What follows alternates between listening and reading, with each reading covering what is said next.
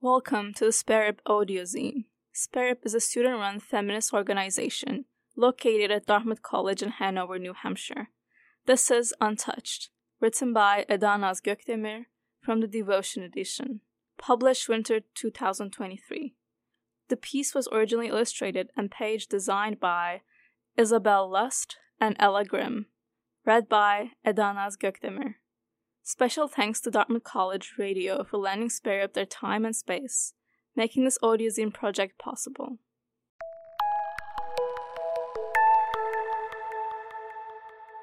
On the 12th full moon of her 18th year, she considered walking into fire. She knew she could not emerge from the flames untouched. She was long past the age when she believed in the myths of her ancestors. Yet she still refused to walk into the waterfall and let the water wash away the pieces of earth on her body, sequoias on her back, ladybirds on her arms, thundercloud tears on her hands, sunshine on her chest, fallen leaves on her feet, the grass on her legs, kisses of her sisters on her cheeks. What would remain of her if she surrendered all that she had once touched? Who would she become if she let go of all that once belonged to her?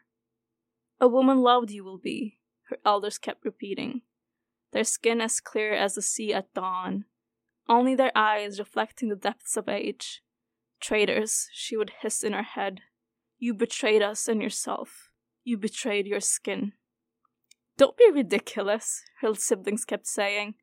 "Who wouldn't want to be loved?" "But I already love you," she insisted.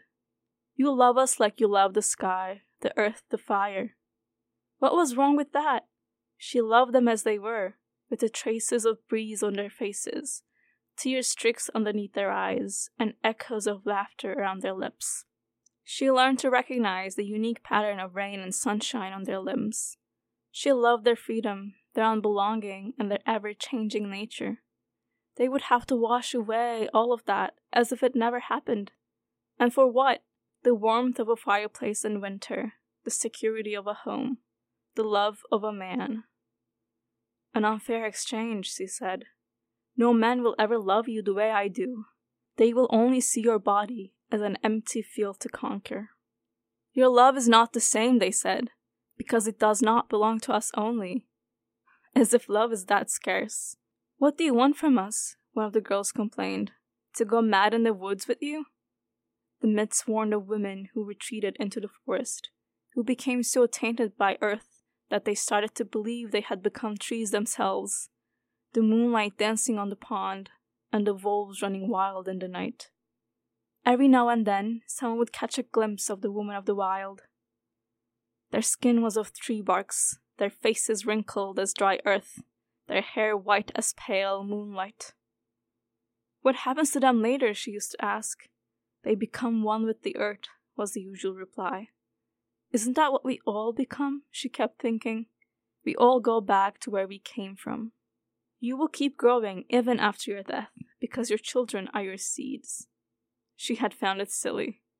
"I will keep growing after my death, even if I don't have kids, because my body will belong to earth from which new sprouts will flourish." "You already sound mad," some had laughed. She did not think she was losing her mind. She knew that others did not truly believe that either, because she caught glimpses of a longing in their eyes when they looked at their own bodies and each other's, already missing the traces of a lifetime lived together. "Would you keep your skin as it is, if a man would accept you as you are?" The little girls had shouted yes when she asked. Her peers had sighed. The old woman had merely smiled. "What makes you think I haven't kept it?" her grandma had replied. She had looked at her grandma's pale white skin, with nothing but white reflecting off its surface. No fingerprints of the earth. "Just because you cannot see it does not mean it's still not there," her grandma had said. She had heard the stories of the women of the old, their mythical ancestors, 1,000 times, but when her grandmother told it, the words crackled like fire in her ears. She heard the fury of their ancestors in her grandmother's voice. Women who refused to marry the men of their warring tribes, who were bickering over pieces of land. "Silly how men need to own the land to feel safe," her grandma would laugh. "We change, we grow, we adapt," was their mantra. Then the men of the warring tribes threatened to use force, Their ancestors did not hesitate to step into the fire and emerge from the flames unburnt, with their tattoos ablaze with vibrant colors. The men's fingertips caught fire when they tried to touch their skin. Her ancestors vowed to remain untouchable until men stopped laying claim over the land and their bodies. Only then did her ancestors step into the water and extinguish the flames on their skin. We love because we choose to do so. She knew that she no longer believed in those myths. Life was never as simple as the stories made it out to be. For one thing, there was more to people than simply being men or women. Many of her siblings refused to fit into either title. The elders granted them their freedom to leave and live as they liked, but there was rejection in their tolerance.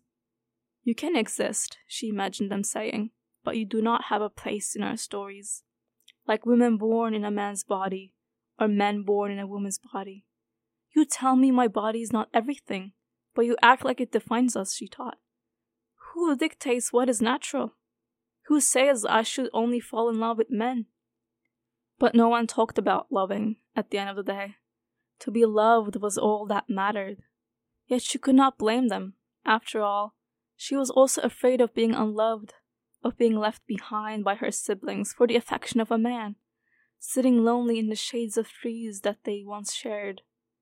She had come here every summer with the women of her tribe, celebrating the siblings who got their first tattoos, who bled for the first time, who nurtured another human life inside of them, who were passing into old age, who were welcoming death, and who were now of age like her.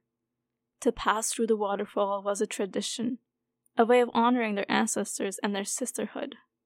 To stay in the forest would be to watch all the women she cared for leave without her. What would remain of her if she abandoned the ones she loved? On the 12th full moon of her 18th year, she followed her sisters to the waterfall. The moonlight reflected off their skins, their scraped knees, sunburned cheeks, calloused hands, and cracks of old wounds. She watched as her sisters stepped into the waterfall, their skin glowing briefly before they disappeared into the curtain of water. "I love because I choose to do so," she whispered as she followed. And she emerged from the water with her tattoos bright with colors, untouched.